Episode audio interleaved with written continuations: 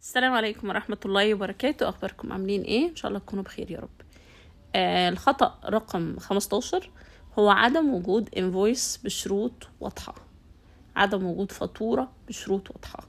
عدم وجود اتفاقية بينك وبين العميل بشروط واضحة.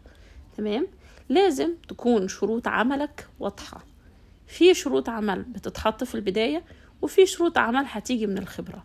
يعني مثلا في حد كان الدنيا بالنسبة له عادي جدا جدا إن العميل يدفع مثلا ممكن يتأخر على السيشن مثلا آه، فعادي كان بيقبل التأخير. لكن لما لقى الموضوع ده بيكرر أكتر من مرة فهو منعه. ده شرط جديد بيتم إضافته. يفضل إن لو أنت بادئ في أي مجال تمام؟ اسأل الناس اللي سبقوك في المجال ده إيه أهم الشروط اللي لازم أحطها؟ أو إيه أهم الأخطاء اللي لازم آخد بالي منها اللي العميل بيعملها؟ زي مثلا استرجاع واستبدال المنتج. زي التقييم السيء للمنتج أتصرف معاه إزاي. آه الحاجات دي مهمة جدا. تمام؟ ليه مهمة؟ لأنها بتحط قواعد كده من البداية بينك وبين العميل. تمام؟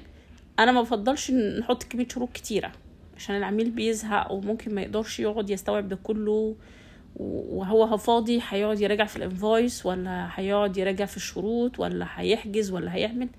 فما نتعبش العميل. لكن ممكن نحط مثلا شرط اتنين تلاتة يلموا كل الدنيا قدر الإمكان. يعني مثلا ما فيش ت... مثلا ما فيش استبدال المنتج إلا خلال مثلا سبع أيام بس. تمام؟ okay؟ مثلا سبع أيام. لو مثلا المنتج تم لبسه فمثلا لا يتم استبداله مثلا. تمام؟ آه لو مثلا في session مثلا آه لازم الإبلاغ إن أنت مش هتقدر ال session قبل منها ب 24 ساعة أو ب 8 ساعات على الأقل. فيبقى عندنا شروط واضحة. آه طرق الدفع لازم تبقى واضحة. يبقى شروط العمل واضحة ومحددة ويفضل تكون مختصرة ومفيدة واحد اتنين تلاتة أربعة بالكتير يعني ما يكونوش كتير. يعني ليه؟ لأن في ناس بتزهق من القراية وممكن ما تجمعش وممكن تعمل الأخطاء دي. آه وفي نفس الوقت واضح ليهم إحنا اتفقنا على إيه من الأول.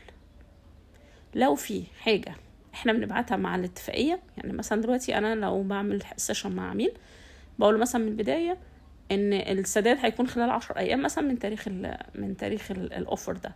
فخلاص هو عشر أيام من تاريخ الأوفر. تمام كده؟ يبقى النص ده بند واضح. أنا ممكن أضيف معاه بندين ثلاثة ممكن.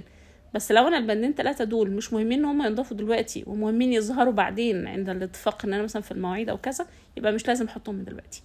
عشان ما لخفنش العميل. تمام؟ فلازم يكون عندك انفويس أو عندك فاتورة أو عندك سياسة في أمور معينة واضحة.